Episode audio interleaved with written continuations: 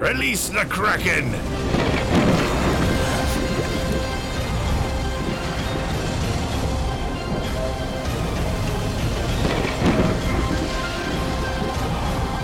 ¿Qué tal? ¿Cómo están? Les habla Ver, amigos, amigas.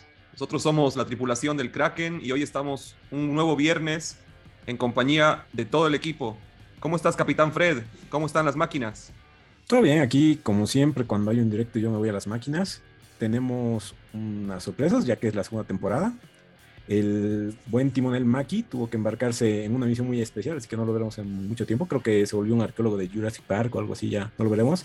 Y veo que Clau está encendiendo unas luces, no sé si por celebrar que Johnny Depp ganó o es una batiseñal. ambos, ambos. Eh, estoy encargada de presentar a un pirata nuevo en esta tripulación, la voz de los siete mares, un nuevo pirata, Bas. ¿Cómo estás, Bas? Bienvenido a la tripulación Kraken. ¿Cómo anda, cómo anda? Qué súper introducción, muchas gracias. Bueno, la verdad, este, chocho, chocho de estar con ustedes. Ya estuve de invitado en algún momento y fue una súper experiencia y unirme a la tripulación oficialmente me llena de, de felicidad en el baticorazoncito. Gracias. No, gracias a ti, Bas. De hecho, gran incorporación, ¿no, Ver? Sí, sí, por supuesto. Bueno, para los que no lo conocen, Bas es un geek completo, sabe mucho de series, mucho de películas, fanático de Star Wars, fanático de Harry Potter, un gamer acérrimo y un coleccionista además de, de miniaturas, de figuras de acción, ¿no, Bas? Sí, sí, les cuento que, que estuve hace un par de semanas por el país del norte y estuve trayéndome un botón, montón de botines nuevos que ya voy a estar mostrándoles seguramente a través de nuestras redes. Buenísimo. Clau, ¿esta semana tenemos receta, Maltín? Tenemos helado, helado de Maltín. A pesar de que hace frío, yo sé que a veces se nos antoja helado de Maltín. Entonces agarran su latita de Maltín, su kiwi y su frutilla congelada, la meten a la licuadora y listo, helado de Maltín para toda la tripulación. Buenísimo, así recargados de energía, creo que ya podemos comenzar, ¿no, Ver? Sí, sí, bueno, eh, esta semana o estas últimas dos semanas comenzaron la, las temporadas de eventos, ¿no? Y vamos a hablar justamente en lo que es la parte geek y posteriormente en la parte gaming de dos eventos que marcaron los últimos días. El primero, obviamente, fue el Star Wars Celebration y, Clau, contanos un poco, danos una intro de ese evento. La Star Wars Celebration se vivió en California gracias a Lucasfilm y Disney. El evento duró cuatro días, desde el veintiséis al veintinueve de mayo, también acompañando el estreno de la serie de Obi-Wan. Tuvimos muchos, muchos anuncios, pero algo que, bueno, no sé, ahí. Algunos les gustó y algunos no, no sé, ahí. vamos, a, vamos a hablar un poco, por ejemplo, que es eh, una de las series que yo sí estoy esperando. Ya hace diez meses que no sabíamos de esta serie. Eh, se va a estrenar en febrero del dos mil veintitrés. Eh, obviamente lo controversial aquí era el C G I de Luke Skywalker, como que no querían que esté el personaje ahí mucho. No sé ustedes qué opinan, chicos, de esto. No, me, me parece bien, la serie está esperada. Eh, el tema del C G I creo que, o sea, por la época en la que transcurre es histo- esta historia, eh, o sea, es necesario que, que esté, digamos, y más con eh, esa parte que se ha mostrado en, en el libro de Boba Fett, ¿no? Donde si sí, hay un poco de relación entre un paralelismo, lo que está pasando ahorita con Grogu y Mando, y al mismo tiempo que igual Luke quería enseñar a Grogu, entonces puede ser que en un futuro se deberían volver a cruzar, o por lo menos eh, un, un pequeño cameo o una aparición en algún episodio, como lo han hecho previamente, ¿no? Entonces sí o sí tiene que haber un C G I ahí con un deepfake para que veamos a Luke de esa época, ¿no? ¿O tú qué piensas, eh, Bas? Mira, la verdad que por el lado nostálgico me agarra de una manera u otra el, el poder ver a Luke. Sabemos que es la única manera que podemos hacerlo. Sí he visto, eh, y creo que fue muy discutido, una mejora considerable de lo que fue el final de la segunda temporada a lo que vimos en The Book of Boba Fett. Y si pueden seguir trabajando sobre ello, el, el poder pulirlo, porque hemos visto de parte de, de fanáticos que con muy poco presupuesto han podido lograr cosas mejores y de hecho contrataron a, a una de las personas en Lucasfilms Eh, para, para mejorar un poquito las cosas, pues sin duda eh, vamos a llegar a ver cosas eh, a nivel visual que de a poco nos vayan convenciendo cada vez más. Boba Fett es un tema sensible para ver, así que no lo vamos a hablar hoy día. Tema sensible para mí también, definitivamente lo hablamos largo y tendido. En su momento era, era mi personaje favorito de Star Wars y me lo han arruinado como no te hacía, pero bueno, no diré más al respecto. Es, o sea, a mí me dieron la tareita, ¿no?, de ver todo lo de Star Wars para poder disfrutar el libro de Boba Fett y sinceramente no lo he disfrutado a pesar de no ser tan fan. Eh, otro, otro anuncio que tenemos es de Ahsoka, la serie que se va a estrenar en la primavera del dos mil veintitrés. Ya se empezó el rodaje en enero. Eh, obviamente va a estar Rosario Dawson. También va a tener este, interacciones tanto con The Mandalorian como el libro de Boba Fett y otras series más que van a ir viniendo. No sé si esta serie ustedes la esperan, no la esperan. Sinceramente, cuando apareció en Mandalorian me ha gustado la primera vez, y ya después en el libro de Boba Fett se notaba que iban a darle continuidad a este personaje, y sobre todo, como decías, ya están eh, agarrando, digamos, o tratando de juntar más historias, como Bad Batch va a tener mucho que ver con eh, el tema de Ahsoka. Entonces tal vez es justamente como una vez hemos dicho, para eh, llenar estos huecos que a veces te dejan, o para dar un poquito más de protagonismo. Yo creo que el personaje no está mal, ya Eh, en las Clone Wars y demás, eh, sí, ya muchos le han agarrado cariño, pero ahora creo que verla en live action, hay un nuevo público que recién la está conociendo y quiere saber un poco más del personaje, ¿no? ¿A ti, Ver, te, te gusta esta serie o no tanto? Eh, mi expectativa tiene que ver con el villano, que calculo que va a ser el, el gran almirante Traum, ¿no? Y eso sí me gusta. Ahora, espero obviamente que no lo destruyan como Boba Fett, ¿no? Y no lo, no lo pulvericen, ¿no? Pero sí, yo creo que va a ser una serie donde tal vez se tomen un poco más de libertades, que no está necesariamente tan ligada a lo que vaya a suceder después. Y eso está bueno, ¿no? Como para poder desarrollar el, el, el entorno, los personajes y los arcos, ¿no? ¿A ti, Bas, te, te llama mira, la amiga de Anakin o no?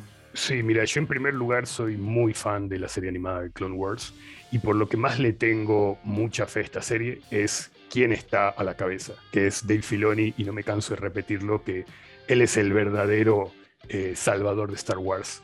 Efectivamente, Jon Favreau tiene las conexiones y ha logrado mucho eh, con, con Lucasfilm. Le han permitido a él hacer todas las cosas que, que hemos visto en los últimos años, pero Dave Filoni realmente es el, el George Lucas reencarnado, la tiene muy clara. Eh, Ahsoka personalmente para él es muy importante porque fue un personaje que él creó, entonces eh, siento que, que le va a dar un, una importancia, una vitalidad, y, y definitivamente vamos a ver historias muy interesantes. ¿Y la bueno, serie para... de Andor? Señor Freddy. O de la serie de Andor, eh, yo cuando vi Rogue One, mmm, de lo que más me gustó es cómo han contado esa historia, y decía, creo que sí se pueden hacer buenos spin-offs de Star Wars, porque ya viendo Solo y demás, medio que no, no me parecía, pero eh, sí me interesa ver un poquito más de Cassian Andor. Eh, ya se vio el tráiler y no, no me ha desagradado, y creo que está bueno. No, lo único que no es, sé si va a ser solo una serie de, de, o sea, de una sola temporada, o van a tratar de extenderlo más. Yo creo que debería ser solo una y ya, pero hay que ver cómo lo manejan, ¿no? Pero a mí sí, sí me dio ganas de conocer un poquito más del personaje cuando vi la película. Eh, ¿Tú, Clau? Ya están dos temporadas confirmadas, cada temporada con doce capítulos, y obviamente cada temporada va a contar una historia diferente, precisamente desde Andor. Eh, la verdad, yo no soy muy fan de lo que ha pasado después de Rogue One, pero le daremos su, su, su oportunidad, ¿no? Otra serie igual que no, no sé si es canónica o no, aquí ya ustedes me dicen, es The Tales of the Jedi, que se basa en los cómics de Star Wars, en The, en The Dark Horse Comic. No sé, ustedes ya, y díganme si esta serie se espera o no se espera. Se estrena en otoño del dos mil veintitrés. Creo personalmente que va a ser otra de esas eh, series súper interesantes. En realidad eh, viene a ser animada en primer lugar, muy al estilo de Clone Wars. Dicen por ahí que la, las personas que ya han visto el primer capítulo, que, que lo pasaron en Celebration, eh, y va a incluir cosas muy interesantes de, al ser una antología, diferentes historias. Por un lado tenemos lo que es la familia de Ahsoka, sus orígenes. Por otro lado dice que vamos a ver al Conde Dooku y a Qui-Gon Jinn cuando eran maestro y aprendiz, lo cual me llama muchísimo la atención, siendo mi Jedi y, y mi Sith favoritos respectivamente. Eh, y podría llegar a ser muy interesante, un, un take diferente quizás a lo que vimos en Visions, que se tira mucho más a la animación oriental, este, pero para todos los que son fans de Rebels y de Clone Wars, sin duda va a ser muy muy interesante. Eh, hablando de Visions, la temporada dos de Visions igual ha sido confirmada, Este, pero yo no lo he visto. Y de Bad Batch igual ha sido confirmada. Este, ¿nos puedes hablar un poquito más de esto, Ver o, o Bas? No sé. Dale, Bas, vos eres el experto en Star, Star Wars. Wars. Dale. Claro que sí, claro que sí. Eh, bueno, The Bad Batch definitivamente tuvo una primera temporada muy parecida a, a lo que fueron las otras series animadas de, de Lucasfilms. Les cuesta un poquito encontrar su pie, encontrar su ritmo, pero termina siendo uh, algo increíble, de verdad que me gusta mucho, por un lado, el estilo de animación. Eh, las historias son muy emocionales, muy personales, tanto de los clones eh, grandes como, como la pequeña. Y la segunda temporada, la verdad que pinta ser algo muy interesante. Como decía Clau, por ahí también va a haber conexiones con Ahsoka y con el resto de, de lo que ya es canon. Y podemos esperar eh, que siga probablemente por un buen par de temporadas más. Y en cuanto a Visions, eh, la primera temporada tuvo cosas buenas, tuvo cosas no, no tan geniales. Creo que pesa mucho más en este caso la animación y los estudios que han invitado a participar eh, y, y poner un poquito su, su sabor a lo que es Star Wars. Como les decía, eh, depende mucho de si la animación eh, japonesa, incluso había algunos estudios coreanos, es algo que les gusta o no. Eh, eso creo que, que apela mucho a, al tipo de persona que pueda gustarle Vision. Eh, pero igual, yo la verdad que estoy esperando porque han salido Eh, algunos cortos verdaderamente fantásticos eh, y siempre podemos hacer skip a las cosas que no nos gusten, gracias al cielo por Disney Plus.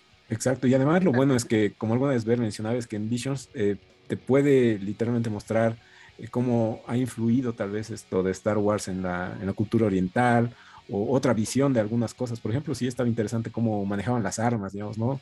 Eh, te mostraron unas armas diferentes o personajes diferentes, que creo que está bueno a modo de refrescar, y a veces tal vez entre esa otra visión que tienen de, de Star Wars pueden sacar personajes o, o ideas, digamos, para ponerlas en el canon que ya es, ¿no? Tal cual, claro. Tal cual.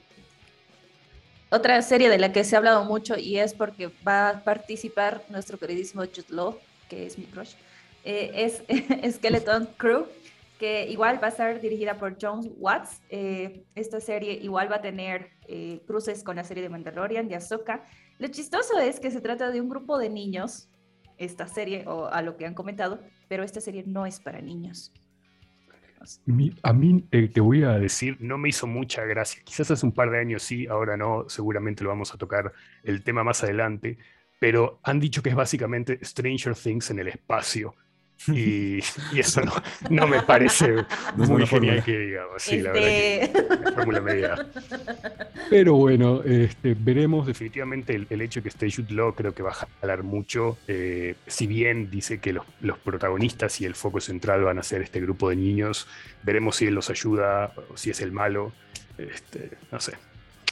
Sí, igual, como han dicho que va a ser después del episodio cuatro y antes del Mandalorian, hay que ver qué, qué quieren meter por ahí, ¿no? Está un poco raro eh, es, es, esa serie. Y por último, Clau, creo que hay unas un poco de animación para niños, ¿no?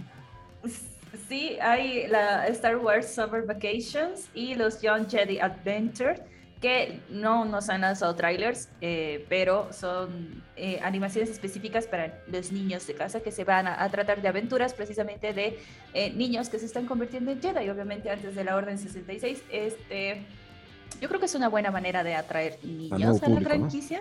¿No? Sí, no es, no, no es de mi agrado, pero es una manera de atraer gente. Como ya estábamos hablando en backstage con, con Bas y con Bert, los niños atraen a niños, pues, así que claro, sí, va a ser una buena manera de atraer gente. No sé, ustedes. Claro, eso, como dices, otra manera de diversificarse, porque tienes que, o sea, tal vez con esto enganches a algunos y ya les puedes mostrar todas las películas, series y demás, ¿no? Es lo que tienen que hacer para renovar el público. Nos estamos olvidando de algo importante. Lo más importante, creo que por lo menos para nosotros gamers, ¿no? Del ah, ya, Survivor. De, Survivor. Sí. A ver, sí, bueno, tal cual, a ver, contanos Ver un poquito al respecto. No, nada, obviamente se confirmó el, digamos, la segunda parte de este gran juego de Respawn, este juego de aventuras, donde obviamente encarnas a un aprendiz slash Jedi que está obviamente a la fuga, justamente en la época de, de la purga, y se mostró muy poco. Obviamente el hype está altísimo porque se habla obviamente de que va a ser un juego triple A, un juego que va a seguir eso, un juego que va a ampliar, un juego de nueva generación. Lo que me llamó la atención es lo que muestran, ¿no? Y se ve obviamente un Cal Kestis mucho más maduro, que no sé si está escapando o esta vez ya está buscando algo bien preciso y se da eh, encuentro con un personaje que está en un Bacta Tank, ¿no? Y ahí han, han surgido un montón de rumores de quién podría ser. ¿Vos qué has leído acerca de esto, Bas?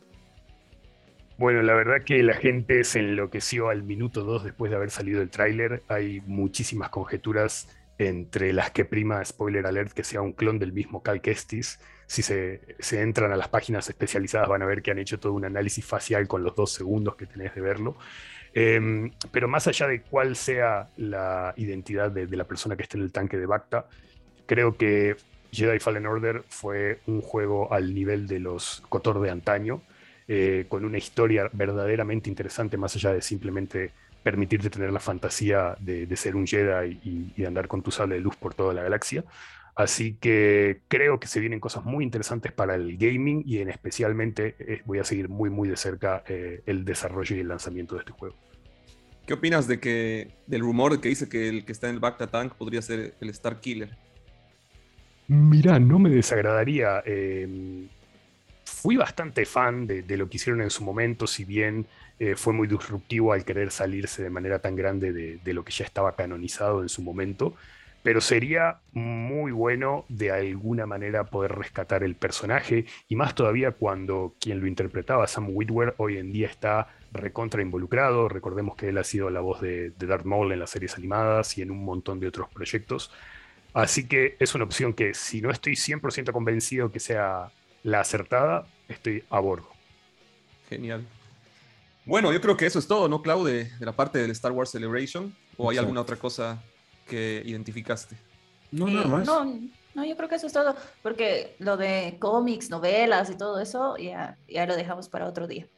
Sí, y bueno, lo único que se anunció es que la siguiente es en Europa, el siete de abril ya del siguiente año, ¿no? Nada más sí. Con Star Wars. Ese Pasemos sí podemos a, ir. A algo más. ¿Vas a ir, Clau? He dicho, voy a, voy a pensar, lo voy a pensar. Yo ya empecé a ahorrar por si las dudas. Eso estaría bueno. De- bueno. Depende de dónde sea, pues. En Londres, en Londres va a estar interesante. Ah, claro. Ah, ya ves, todavía es accesible. No, ni tanto, pero bueno. Bueno, cambiando, pero de tema ya pasando un poco a, a los live actions de superhéroes. Bueno, Variety ha anunciado que después eh, de que se ha mostrado ya la película de Flash, que le están alargando más que chicle, en teoría Warner ve que esta película puede recuperar un poco lo de este universo. Sinceramente, pienso que ya es algo un poquito perdido y deberían usarlo más como un final, tal vez, de todo este disque universo y ya comenzar a generar nuevas películas. Pero con tanta controversia y demás y con tantos, o sea, botar la película para más, más lejos, creo que eh, no, no sé si lo está manejando muy bien, ¿no, Clau? Y de paso a vos, que sí te gusta D C y siempre tienes un poquito de fe en estos proyectos, no sé. Que, no que te la, la, la noticia. Es que ha tenido un buen recibimiento de parte de un público en general y de parte de los ejecutivos de Warner también, eso según lo que dice la revista de Variety, pero como siempre les digo, no nos olvidemos que esta es una película post-pandemia, ¿ya? Y con las películas post-pandemia siempre hay que tener paciencia y buen humor, porque no necesariamente va a ser una buena película.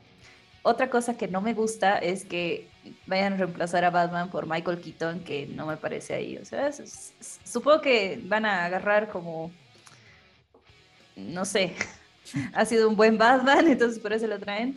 Y obviamente sin Henry Cavill esto no va. No, no mentira, pero tampoco me cae mal Sasha Calle, digamos. Yeah. Considero que es una buena super, eh, Superwoman, no sé. Supergirl, y, Supergirl. Supergirl, pero como que sacando piezas, ir metiendo piezas, no va.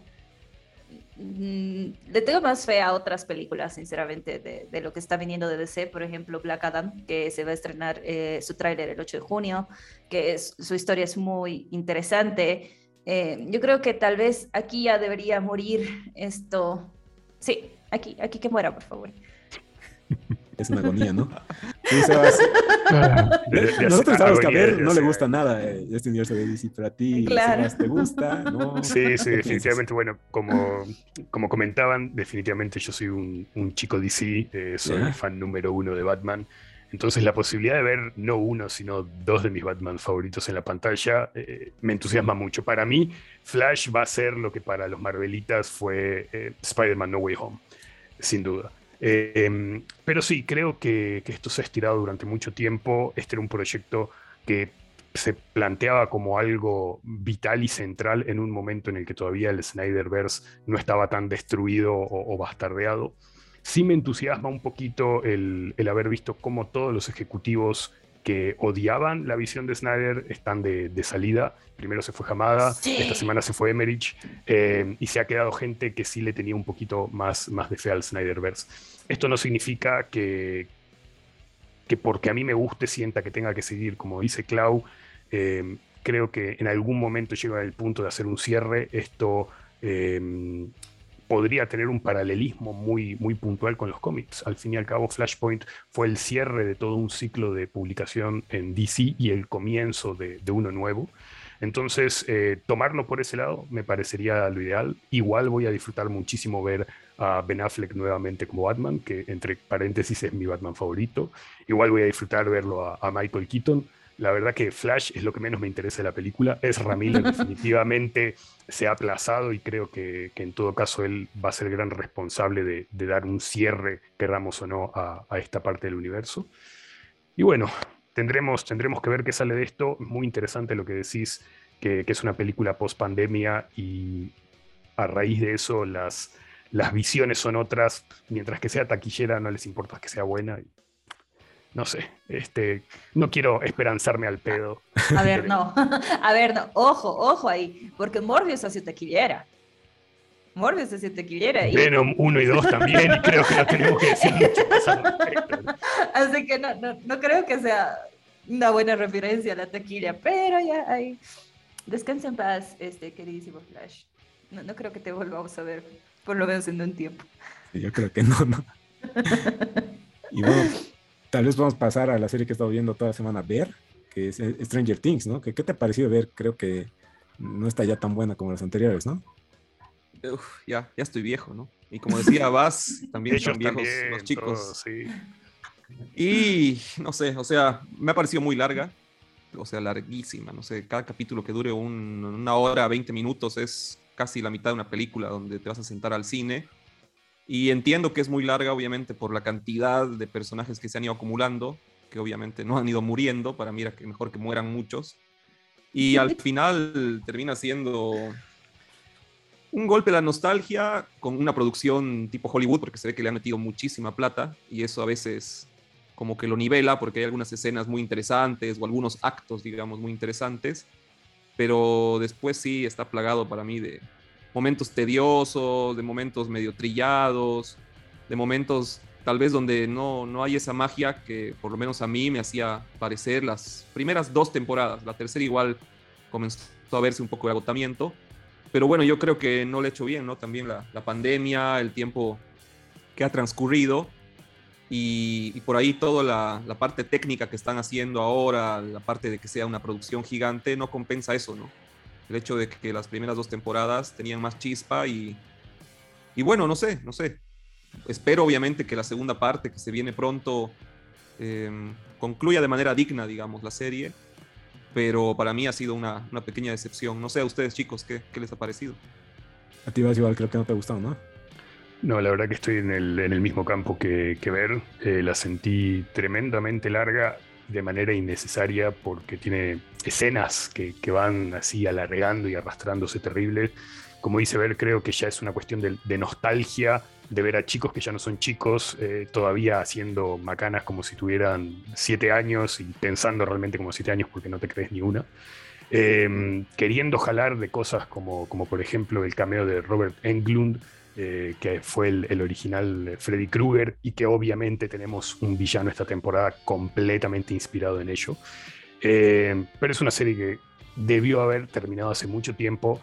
Me horroriza pensar que en realidad tiene una quinta temporada, porque vamos a tener la segunda parte, que en el fondo van a ser solo eh, los dos capítulos finales de esta temporada, y encima nos vamos a tener que comer una entera más. Eh, yo no sé si aguante, la verdad. A mí no sabía que iba a haber quinta. No, yo en lo particular no la he visto hasta ahorita porque quería verla completa. Pero para mí, en la tercera yo decía, bueno, ya es, no, entre comillas, un buen final y, seguirla, no sé, y lo, eh, creo que como dices, lo malo de siempre estas producciones de niños, como pasa tanto tiempo entre una producción y la otra, sí se nota que a veces fuerzan cosas, ¿no? Que obviamente ya van creciendo, lo mismo que les va a pasar a Sasham, ¿no? Entre la uno y la dos eran niños y ahora son adolescentes o demás, entonces es complicado seguir, tratar de darle roles infantiles a personas que ya no encajan, digamos, están volviendo a las películas de los noventa que con, trataban personas de veinte años para hacerlas como si fueran de quince años, ¿no? Entonces eh, está complicado, pero con las críticas que me dan creo que le voy a echar un maratón cuando ya esté completita para, en teoría, acabarla de una vez. Te vas a tener que sacar vacaciones para verla entera. Vacaciones y mucho Maltín para poder aguantar tantas horas. Sí, sí, me voy a dormir, como ver, en el quinto capítulo tres veces. Ocho creo que me, me he dormido y no lo he entendido, y me despertaba como con pesadillas, o sea, creo que, no sé, no sé, ha sido bastante fuerte para mí. Bueno, todo mal entonces tu última temporada. Y es, no, qué mal que haya quinta, no. Esa no me la sabía. Pero no, no, no entiendo las quintas, eso sí que yo, para mí eran estos dos y moría. Va a haber quinta temporada. Ay, no, todo mal. ¿O es un spin-off, Bas? No. no, no, no, es una quinta temporada. No, este, no sé de dónde van a, a seguir sacando, porque al fin y al cabo estamos repitiendo la misma historia, nunca pasa nada con el, con el otro lado, con el mm. Down Below. Nunca cierran, siempre hay un portal nuevo, entonces, bueno. Este, y no quiero lanzar un spoiler De, de lo que acaba de pasar en el último capítulo que vi esta, esta mañana, pero en realidad sería el momento ideal para cerrarla porque explican muchas cosas, así okay. que... Bueno, grave. Veremos qué hacen con, con esta que era buena franquicia, pero bueno, ya la están sobreexplotando. Y podemos pasar a recargar energías junto a Maltín para poder entrar ya al sector gamer. Recuerden que con Maltín recargas energías para poder vencer al boss final. Y esta semana, Ver, hubo un gran evento, ¿no? En el sector gamer. Así es, Freddy. Hubo un, un gran evento. Un evento que ya se había anunciado hace una semana, si no me equivoco. Un nuevo State of Play. Como, como podemos saber y como ya nos tiene acostumbrado Sony, los State of Play son estas cápsulas eh, donde se nos informa más o menos lo que va a venir, ¿no? Y afortunadamente nos avisan antes de qué va a tratar en, en cierto modo para que tampoco nos hagamos tantas expectativas, ¿no? Yo creo que hacen esto porque una vez hubo un State of Play y no se avisó mucho y bueno, mostraron puros juegos indies y la comunidad salió enojadísima porque quería los típicos juegos tri- triple A que Sony produce, ¿no? Entonces, en esta oportunidad se nos habló bien puntual de que iba a mostrar eh, bastantes novedades de su nuevo dispositivo, del PlayStation V R dos, además, obviamente, de juegos nuevos que iban a ser de productoras eh, externas a Sony. Y, y bueno, el evento duró aproximadamente unos veinticinco minutos. Afortunadamente vinieron buenas noticias, se mostró bastante y yo creo, Bas, que podemos ir hablando uno a uno, ¿no? Si quieres, de lo que se mostró para que más o menos ilustremos lo que se vio. Tal cual, la verdad, como decías, creo que fue una sorpresa muy grata. Sabemos que no todo el mundo es, es fan de la, de la realidad virtual, no todos todavía tienen acceso a este tipo de dispositivos, entonces nos asustaba un poquito ver un State of Play que fuera completamente dedicado a ello, pero eh, vimos una mezcla de cosas y vimos juegos muy, muy interesantes. Para empezar, eh, hablamos un poquito de lo que fue el anuncio del remake de Resident Evil cuatro.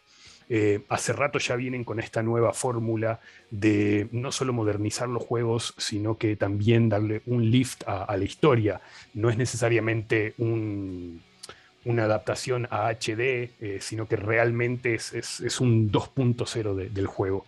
Y en el caso de muchos, sé que Resident Evil cuatro eh, fue muy divisivo, rompió con la vieja fórmula que teníamos de los, de los clásicos de, de Play uno y Play dos.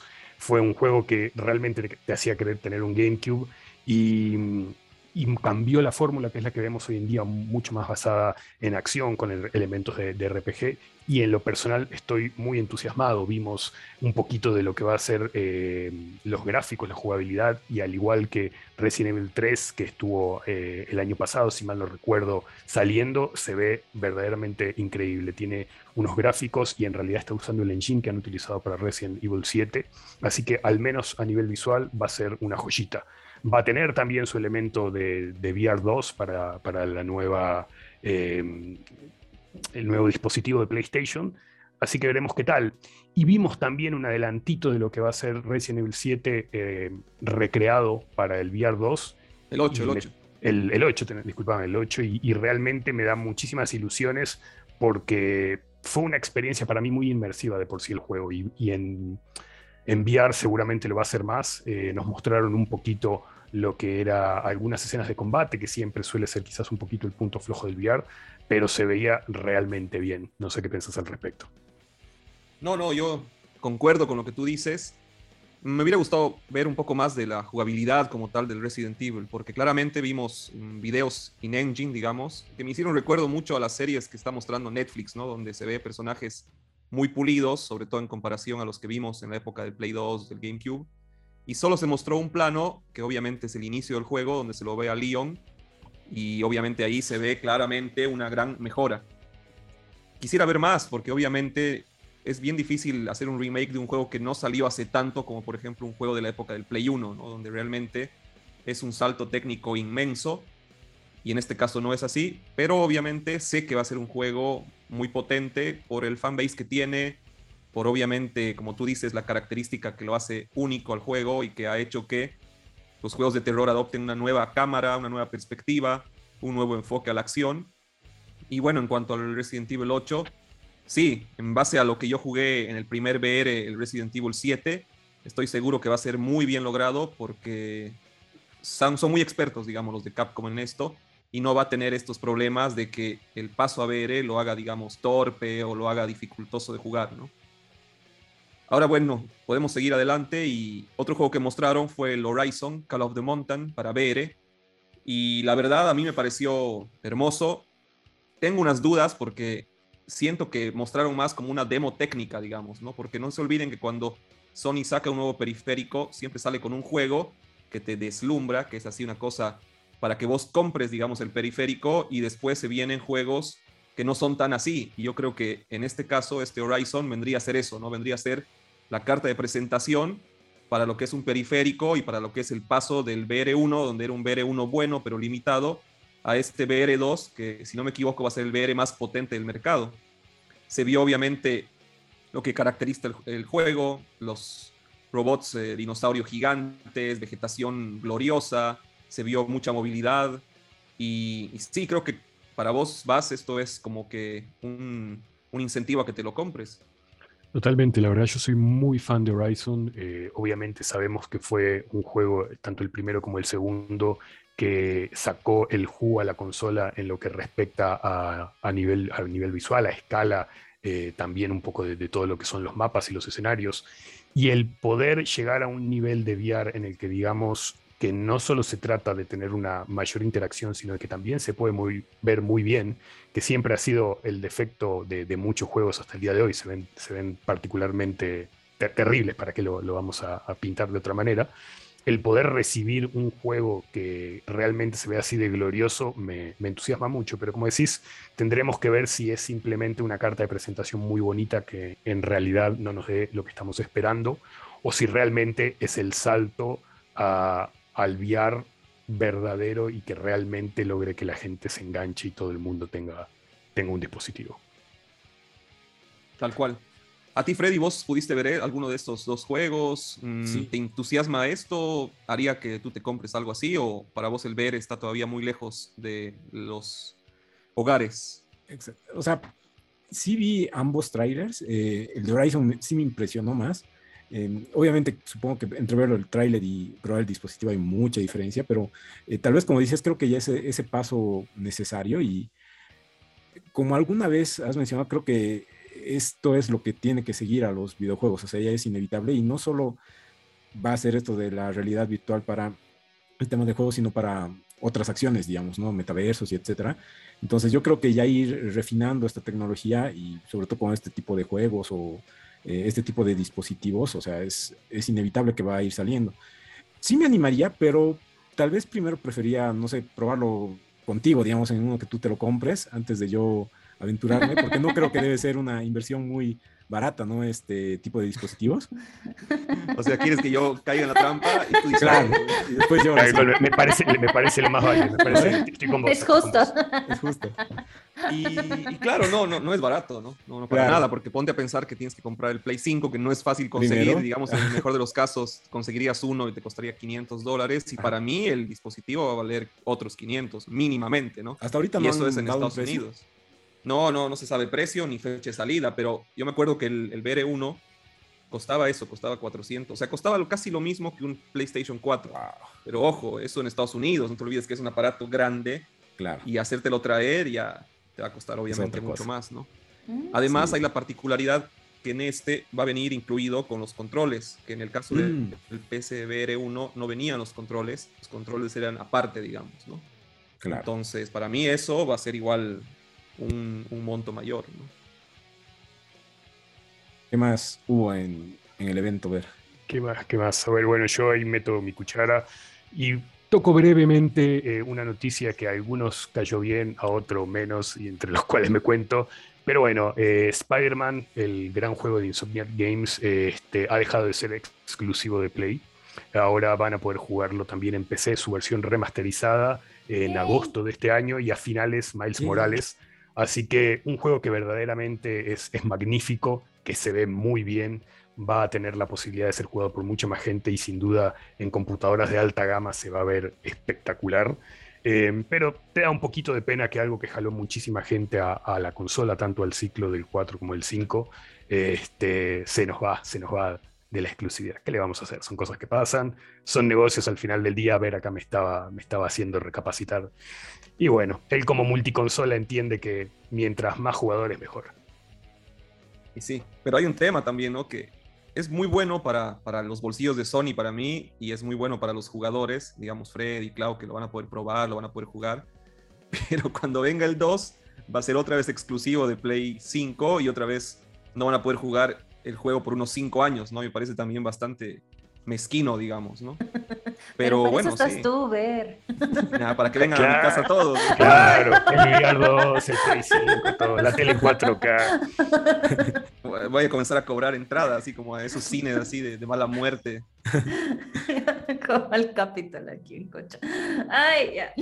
Pero justamente tal vez lo que tú dices, Ver, es la estrategia, ¿no? O sea, eh, vas a dar este juego en PlayStation, eh, perdón, en P C, muchos van a jugar y tal vez muchos de esos les guste mucho el juego y cuando salga uno nuevo en, a corto plazo ya se van a animar a comprar un PlayStation y obviamente a seguir jugando este juego. A veces he pensado que por eso PlayStation estaría sacando algunos de sus juegos en Steam para, para hacer este enganche, ¿no? De darte juegos que son buenos, entre comillas antiguos, pero ya cuando saquen las secuelas y demás, ya puedes llevar ese público a, a tu territorio, ¿no? Supongo que tal vez va por ahí su jugada. Sí, no, sí. Y bueno, por otro lado se han dado cuenta que el mercado de P C es inmenso y, y no pueden perderse un poco de esa tajada. Tal cual. Bueno, y contanos, que sé que este juego lo estoy esperando un montón y vos más, un poquito de lo que vimos sobre Callisto Protocol. Bueno, para mí ese fue el juego que más me entusiasmó como tal, ¿no? No me sorprendió, como había tenido una charla con un amigo ahí en uno de los grupos, porque ya sabía que iba a ser anunciado, ya habían avisado que va a salir este año y que se iba a mostrar en junio, pero me entusiasmó el, el ver lo que están preparando, digamos, ¿no? Y, y realmente ahora entiendo por qué lo llamaban este juego un cuádruple A de terror y, y es así, ¿no? O sea, mostraron obviamente un, un entorno espacial muy a lo Dead Space con obvias razones, porque el director del juego es el creador del Dead Space, pero no se limitaron a eso, ¿no? Mostraron realmente un, un tema como que estás en una, no sé si una prisión o algún tema más militar, donde hay diferentes tipos de conflicto. Y eh, mostraron un poco, digamos, las diferentes amenazas a las que te vas a encontrar. No terminé de entender qué tipo de amenazas van a ser, pero todas me dieron miedo, digamos, ¿no? No sé si son una especie de, de zombies, no sé si son extraterrestres, no sé si son mutados, no sé si son androides, pero sinceramente en el corto video que se mostró mmm, me puso muy feliz porque siento que es un juego que está volviendo y reivindicando a los juegos de terror. No solamente como estos últimos juegos indies que son muy buenos, pero que son para un nicho bien pequeño, sino un juego que cualquiera podría llegar a jugarlo, como lo que tal vez pasó con el Elden Ring, digamos, ¿no? Que el Elden Ring era un juego de R P G muy aclamado, pero dentro de todo muy de nicho, y hoy en día, con su tremenda calidad de producción, sus tremendos mapas, sus tremendos mecanismos de jugabilidad, hacen que el juego lo quieran jugar todos, digamos, ¿no? Y yo siento esto, siento que que realmente va a ser un, una gran sorpresa para todos los que nos gustan los juegos en general. ¿A ti qué te pareció, Bas? A mí me fascinó, la verdad. Soy muy fan de, del Dead Space eh, original particularmente. el, el hecho de que el creador esté involucrado y, y no solo involucrado, sino que realmente a la cabeza de esto, fue algo que realmente me atrajo mucho.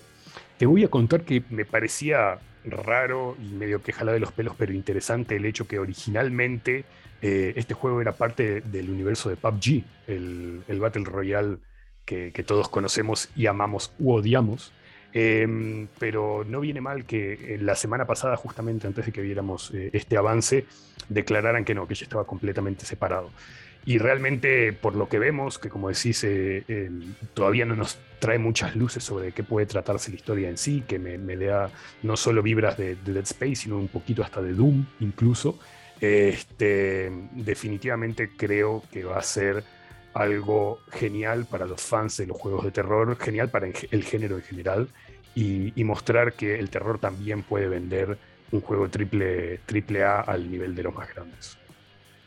¿A ti te gustan los juegos de terror, Clau? Sí, sabes que sí. me gusta, me gusta este, pero creo o, o yo veo en el trailer mutantes. Juro por Dios que parecen es eso, mutantes. No, no, o sea, yo entendí obviamente que Calisto es una luna o, o una parte de un, de un planeta, obviamente, y dice en una parte, si no me equivoco, que en Calisto la gente muere o en Calisto encuentras la muerte, ¿no? Ahora, no sé, no sé qué puede ser. En un momento se ven obviamente... Eh, no sé, como gusanos, que deben ser alienígenas, o por ahí son parásitos, pero después sí, se ve obviamente seres antropomórficos que, que parecen estar muertos, ¿no? Entonces, no sé si serían mutantes, zombies, o una mezcla, pero, no sé. Pero la verdad está buenísimo, no sé, me, me encantó. Creo que, creo o sea, que este igual va, va para P C, ¿no? ¿Eh? ¿O no? ¿O estoy mal? Es, eh, sí, pertenece a todas las consolas. Sinceramente, más allá de... del Final Fantasy, que también ahora vamos a hablar, y de los juegos de Ver, obviamente, todos los juegos que han mostrado van a ser para todos los, los sistemas, ¿no? O sea, yeah. Inclusive el Street Fighter, que ahora vamos a hablar y creo que te gusta, Clau, va a ser, y lo han confirmado por primera vez, eh, digamos, no exclusivo, y va a entrar al Xbox, a P C, a todo, ¿no? Entonces... ¿Hasta Switch? No, no, no, ahí ya no. Ay, no, no, tampoco, no, pues, ahí, a ver, Fred. Ahí, ahí para todo, ahí, ahí dibujamos la línea. Ahí no, hay una línea, está ahí. A ver. Esa es el, la frontera. Hablaremos de eso. Hablemos, hablemos. Eh, y la verdad que, que hay mucho que hablar. En este, en este caso me da pena que no lo tengamos acá, Maki, que es el, el favorito de los nietes. Sí, generalmente se los daban, no los daba él. Pero bueno, Street Fighter seis tuvo, tuvo un vistazo extendido. Sí, te, y tengo mucha gente por ahí que seguramente dirá lo mismo. A ver, a ver si aparecen por ahí nuestros amigos. Pero bueno. Por favor, alguien haga un clip de eso. Este, como les contaba, eh, tuvimos un clip extendido, realmente un gran vistazo a lo que se viene con Street Fighter seis. Y una cosa que comentaban es que quieren convertirse en el futuro de los juegos de pelea. Definitivamente es, es uno de los ancestros, eh, está ahí entre los grandes. Pero es un poco difícil, ¿no?, innovar en, en lo que es este género. Así que lo que están haciendo es una mezcla de, de viejo y nuevo. Están trayendo muchos modos de combate antiguos de diferentes juegos, los que más han pegado. También están trayendo cosas nuevas, como, como vimos un poquito. Van a tener un World Tour, que es un Story Mode para, para jugador único, fuera de línea, donde uno va a poder ir puliendo sus habilidades para el momento que llegue a agarrarse con los amiguitos a golpes. Por supuesto, va a haber una, una jugabilidad online muy extendida. Incluso han tenido que crear algo que se llama el Battle Hub, que dicen que va a ser más que simplemente eh, el área de matchmaking, sino que va a tener muchas cosas para interactuar a nivel online.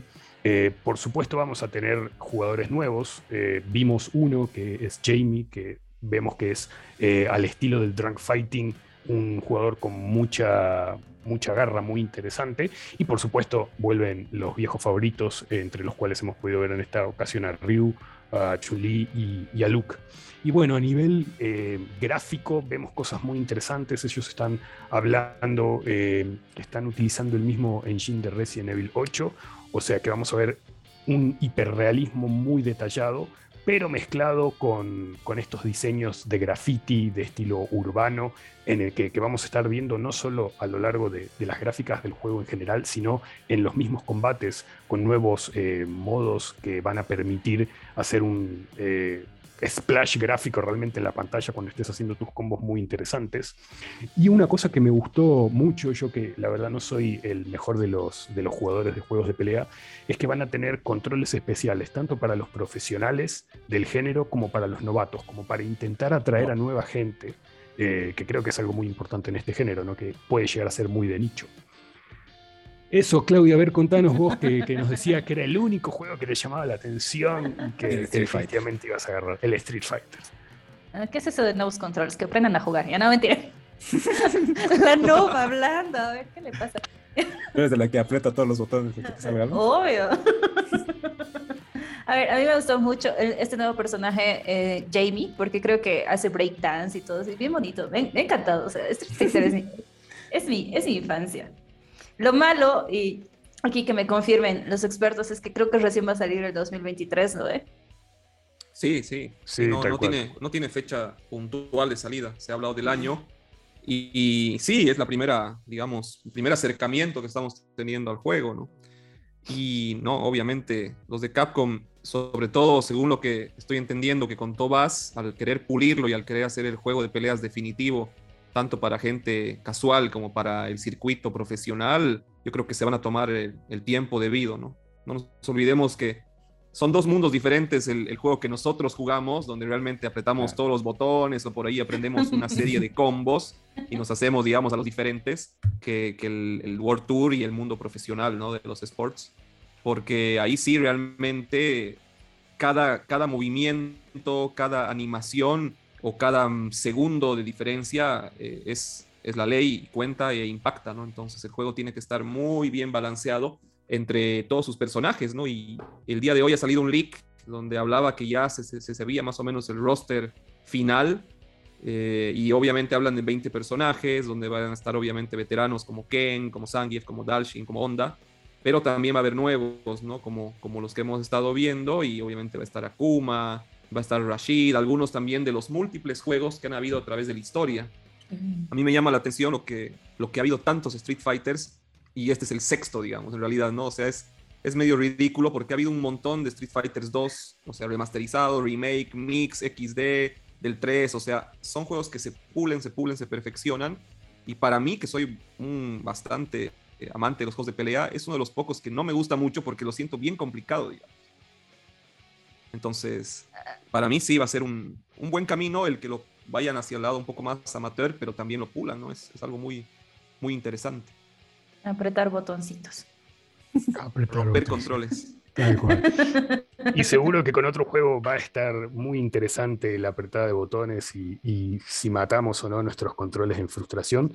Es Strayed, que al fin, al fin, después de tantos años de memes y cosas de gatitos, vamos a poder ser un gatito. ¿Qué nos contabas de esto? El juego del gato, del gato distópico, ¿no? Porque se ve, se lo ve al gato ahí medio hecho al, hecho al loco, pero en un mundo medio decadente, por lo que vi en el tráiler. Está bueno, y, y lo vi, y, y hablaron de que va a salir en julio, y la particularidad, más allá de lo que mostraron, y sé que va a ser un buen juego porque lo está desarrollando Annapurna, y Annapurna hace indies muy interesantes, tanto en lo tecnológico como en el contenido, digamos. Lo interesante es que va a ser uno de los primeros juegos de lanzamiento que va a estar incluido en el nuevo servicio del P S N Plus, ¿no vas? Tal cual, creo que eso fue lo, lo más interesante de todo este anuncio. Si bien fue la primera vez que vimos un poquito más extendido lo que es la jugabilidad, pero es, es, es una venta difícil la que tiene P S Plus con los diferentes tiers y que todavía es medio raro lo que vas a tener, lo que no vas a tener, pero un juego de esta calidad, como decís Annapurna, creo que siempre te, te entrega juegos muy interesantes. Eh, en lo personal, a mí me ha ganado por completo para subirle a mi suscripción de Play. Y sí, yo, yo me acuerdo que estaba hablando con unos amigos y bueno, decían, este juego igual me lo iba a comprar y, y aparentemente va a costar treinta, cuarenta dólares. Y bueno, como la suscripción, eh, digamos, el primer nivel bueno cuesta aproximadamente cien, en realidad estarías pagando tu P S N Plus anual de sesenta, más unos treinta, noventa, o sea, estás cerca de pagar el anual teniendo ya este juego, ¿no?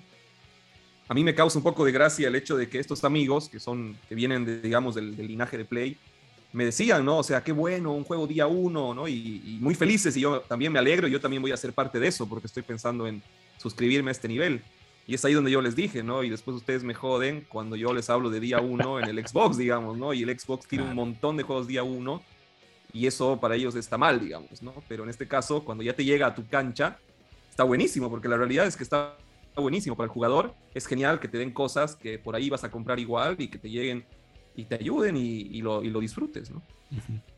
Totalmente. Yo la verdad soy, soy un envidioso de, del, de lo que tiene Xbox en ese sentido y, y el poder tener un, un taste, aunque sea chiquito de eso, y eventualmente espero que, que más, la verdad que me entusiasma mucho como, como el usuario de Play. Y bueno, eh, para finalizar esto, justamente llegamos con Final Fantasy dieciséis, eh, donde se nos disculparon de cincuenta maneras diferentes diciéndonos que bueno, eh, iban a empezar realmente a hablarnos un poquito del juego, a mostrarnos más, después de que tuvimos un anuncio y, y de ahí nos quedamos a, a medias queriendo ver mucho más del juego. Eh, Nos dicen que empieza, empieza el tour, en el, en el fondo el juego ya está terminado, se puede jugar de principio a fin y están en la etapa de, de andar puliéndolo, eh, lo cual es muy interesante porque se centraron en mostrarnos más que nada el sistema de batalla, eh, y es un poco diferente a lo que estamos acostumbrados en general. eh, Final Fantasy se está tirando mucho más a, a tener modos de batalla enfocados en la acción, bien frenéticos. En parte creo que es algo que empezamos a ver eh, en el remake de Final Fantasy siete, eh, y es algo que hoy en día está jalando muchísimo. Eh, es más, creo que por ahí sentía un poquito de inspiración hasta de, hasta de Elden Ring, pero es lo primero que hemos visto. A nivel historia se ve increíble, a nivel gráfico, como cualquier Final Fantasy, se ve espectacular. Eh, y en los meses que vienen vamos a estar viendo seguramente mucho más que nos convenza eh, sobre si realmente después de tantos años llega el número dieciséis y queremos seguir jugando un Final Fantasy. Estoy seguro que el fanbase es muy grande, eh, pero también va llegando la época de, igual que Street Fighter, igual que otros juegos, atraer a nuevas audiencias, ¿no es así? Absolutamente, absolutamente. A mí me gustó, me gustó la, la temática, ¿no? Que se vio bastante mística en, en un entorno medio medieval, si no me equivoco, ¿no? Y lo bueno, y que tal vez me haga jugarlo porque yo no soy muy fanático de esta saga, es que no necesariamente, si no me equivoco, tienes que haber jugado los otros, entonces realmente son juegos que se pueden disfrutar, por ahí no al cien por ciento con el conocimiento de todo, pero entendiendo que cada juego y cada número es un mundo diferente, un setting diferente, y seguramente para cada persona hay un Final Fantasy. Totalmente, totalmente. A ver acá, rápidamente, ¿tenemos algún fan de Final Fantasy, algún favorito por ahí, Fred y Clau? No, no, no. Me parece de esas sagas que se ven espectacular, hablan mucho de ella, pero nunca me he tratado de sumergir, porque tal vez lo que ha dicho Ver, Te, me hacen parecer por lo menos que es muy complicado y debería jugar todos los juegos previos, pero con lo que dice Ver, tal vez podría animarme si no es necesario tener que jugar todos los juegos que sé que sacan, igual que lo que dijiste de Street Fighter Remakes y Super Remakes y no sé qué, ¿no? eh? Entonces, por esa razón yo hasta el momento no me animo a Final Fantasy. ¿Pero tú, Clau, alguna vez lo has jugado? No, me gusta verlo al Ver jugar. No, mentira. Nunca lo he visto al Ver jugar. Te invito. Epa. Tranquilo, oye. Este... Fuerte, fuerte no, declaraciones. La... La, la verdad es que no, no, nunca lo he jugado. Yo, yo soy más P C gamer, así que no. Aunque creo que está igual para, para P C, ¿no? Pero es para no, todo, ¿no? Esto, ¿vas? Eh... No se sabe. No se sabe si va a ser solo Play cinco. Así lo han estado mmm, publicitando. Pero bueno, así son a veces los... los de Square, ¿no? Son bien, bien escuetos en eso, y en el caso, por ejemplo, del remake del Final Fantasy siete, no, no salió para la consola de, de Xbox ni, ni P C, así que habrá que ver qué, qué nos depara en cuanto a eso. Y en cuanto a los otros, sí, obviamente hay maneras legales y también maneras ilegales de poder jugarlo, ¿no? Y claro, a veces, lamentablemente, los más antiguos solo se pueden acceder o si tienes la consola o el momento, digamos, preciso de una Play uno o una, peor aún, un Super Nintendo para los primeros, o recurrir obviamente a, a emulación, ¿no? Así claro, que la realidad es esa. Y bueno, bueno, yo creo que terminamos esto, ¿no, chicos? Sí, ¿no? Y la creo parte que es el gamer evento de Play que faltaba, ¿no? Porque hace tiempo ya me decías que cada vez no anunciaban algo contundente, ¿no? Por fin, pero, creo que alguito. Pero este es el inicio de, de lo que se viene, ¿no? Porque el Summer Game Fest creo que ya es este jueves nueve de junio y se inicia con esto, con el State of Play, ¿no, Weber? Sí, justamente eso quería decirte, muy bien acertado, Clau. Ha estado muy bueno, pero más allá de los juegos de V R, no, no han mostrado lo que Sony hace bien, que son sus, sus juegos de la casa, digamos, ¿no? Y, uh-huh. y yo creo que se están guardando, ojalá no solamente el God of War, sino algo más, para justamente este Summer Game Fest, o por ahí para el I G N Expo, que son el nueve de junio y el diez de junio, donde para mí sería genial que muestren el God of War Ragnarok y que pongan sobre todo fecha de, de salida, ¿no? Así que sí, sí, puede ser que este había sido el inicio y tengamos en este mes eh, alguna otra novedad y algún otro juego grande. Sí, por si acaso va a ser a las cinco hora boliviana y si, si les interesa eh, se, se va a proyectar ahí online. Igual tienen que estar atentos a nuestras redes sociales, ¿no? Para sí, saber qué onda con eso. Y si no, nos vamos toda la Ajá. casa de Ver a verlo también. Claro, en cuatro K. Ah, eh, bueno, perfecto. Voy a habilitar el, el cine, voy a habilitar el cine. Bueno, eh... gran sección gamer, y ahora podemos pasar a las a recomendaciones de la semana, donde creo, creo que estás trayendo la película, el peliculón creo del año, ¿no? El peliculón del año. La verdad es que Top Gun Maverick no le tiene que envidiar nada a Batman o a Doctor Strange. Para mí, la considero una de las mejores películas del año. Es, es como que te agarra la nostalgia, sabe muy bien conectar la precuela con este, sabe dar un buen cierre, sabe dar un buen mensaje, o sea, la he amado, la he amado tanto que voy a ir otra vez a verla al cine. Eh, se las re recomiendo. O sea, sí, no, sí. No, o sea, no se dejen llevar por el trailer, no necesariamente es de soldados, porque me han dicho, mira, me gusta la película de soldados. No, no necesariamente es de esto, pero sí, va esa emoción. Se las re recomiendo. Sí, y esta es para verla en el cine, ¿no? O sea, es un sí, espectáculo. Uf, no, sí, espectáculo. ¿Tú, Ver, esta semana qué nos traes?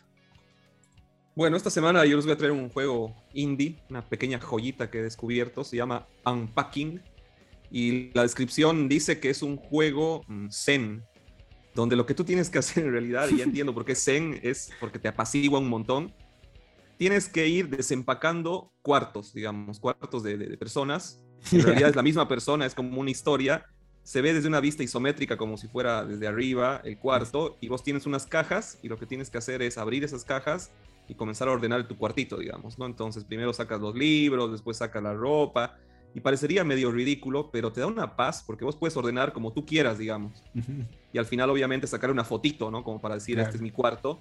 Y además tiene un componente historia, porque a medida que vas superando los niveles, porque son como niveles, cuando tú terminas de ordenar un cuarto, pasas al siguiente nivel, te habla un poco de una historia de una chica que primero es niña y tiene que solamente desempacar su cuarto, y sucesivamente va creciendo, después es adolescente, ya tienes que desempacar tu cuarto y tu baño, después ya eres adulta, tienes que desempacar ya tu living, tu cuarto, tu baño, y posteriormente también te mudas con una roommate y tienes que desempacar mezclando los ítems tuyos con los de ella, después seguramente tienes tu pareja y tienes que ir a vivir donde él, donde esa persona tiene su vida, y tienes que ir a meter tus cosas, y la verdad está increíble, o sea, es un juego que, sí, que después de tanta guerra, tanta bala, tanto R P G, tanto demonio que me gusta jugar, me dio recontra paz. Me pongo una buena música y me pongo a desempacar, a desempacar. Ojo que por ahí también siento que va a, va a pasar algo triste o nostálgico, ¿no? Porque a medida que crezcas, me da la impresión de que también va a haber algo malo, digamos, ¿no? Que por ahí vuelves al, después a, a envejecer y, y eso también va a significar una mudanza triste, ¿no? No Ay, sé, no, Freddy. Llega, llega el divorcio, empacas a tus cosas porque te echaron no. de la casa. Claro, claro. O, o, o lo que yo decía, muere tu hijo, ¿no? Y tienes que no. empacar ahí sus cositas, ¿no? Oye, feo. Qué feo. O sea, puede ser, pero... No, pero bueno, no, no sé, no, no, no lo veo tan así, ¿no? Pero por ahí lo, lo dan como para entender, pero no creo que... ¡Horror! Siempre torciendo los juegos, ¿no? Pero bueno, esa es mi, mi recomendación y, y se, siempre se, bueno. Yo esta semana les traigo una novedad de Netflix, la, el tercer volumen, como lo llaman, de Love, Death and Robot. Eh, me sigue gustando la serie, cómo van experimentando, es tal vez como lo que hablamos un poco de Star Wars Visions, ¿no? Que básicamente es una, solo te dan una premisa de que tiene que haber historias con robots, a, amor, entre comillas, y muerte, y tienes diferentes tipos de animación, diferentes directores que hacen estas, eh, estos capítulos. Eh, me gustó más que la segunda temporada y casi al nivel de la primera. Hay buenas historias, igual hay una que otra que no tanto, pero en general me ha gustado la mayoría de los capítulos. Son cortitos, entonces esta sí, como Clau dice, es una serie para maratonear. En una tardecita o una mañana, tranquilo, se las ven completa. Está en Netflix, así que pueden ver la tercera parte. Y tú, Bas, esta semana, ¿qué nos traes? Bueno, yo me voy esta vez por un juego que tiene un nombre más largo que la M.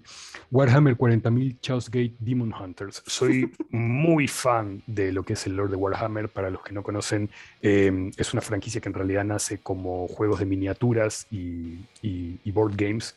Eh, es básicamente el universo de Star Wars, súper emo, súper guerrillero. Eh, y tiene... probablemente eh, una lista de, de videojuegos larguísima, todos los años sacan cinco o seis y suelen ser terribles. En este caso, este es un juego de estrategia por turnos. El que haya jugado equis com va a tener muy claro de qué va. Es un juego difícil, es un juego que realmente te hace odiar la vida, a diferencia de, del unpacking, que te hace relajarte. Acá te tensiona muchísimo, pero eh, creo que realmente eh, la jugabilidad del tipo de juego se presta mucho a lo que es el setting de Warhammer, eh, y es lo mejor que ha salido desde, desde Dawn of War dos, que tranquilamente debe tener quince años. Así que a los que sean fans de, del lore de la franquicia de Warhammer cuarenta mil, a los que sean fans de, de lo que son los juegos de estrategia por turnos, realmente recomendadísimo. No se pierdan esta joyita semi-oculta, este, y más para los que son fans de los, de los Grey Knights, que son una de las mejores facciones de, del juego. Buenísimo. Bueno, está en, en P C, ¿no? Está, es exclusivo de, de P C en este caso. Está, pueden verlo en Steam eh, en particular. Este, y nada, de verdad que recomendadísimo. Grandes recomendaciones, ¿no? Eh, así, eh, gran aventura. Y bueno, ver, a modo de cerrar, ¿cuál va a ser eh, el título que le das a, a Bas en la embarcación?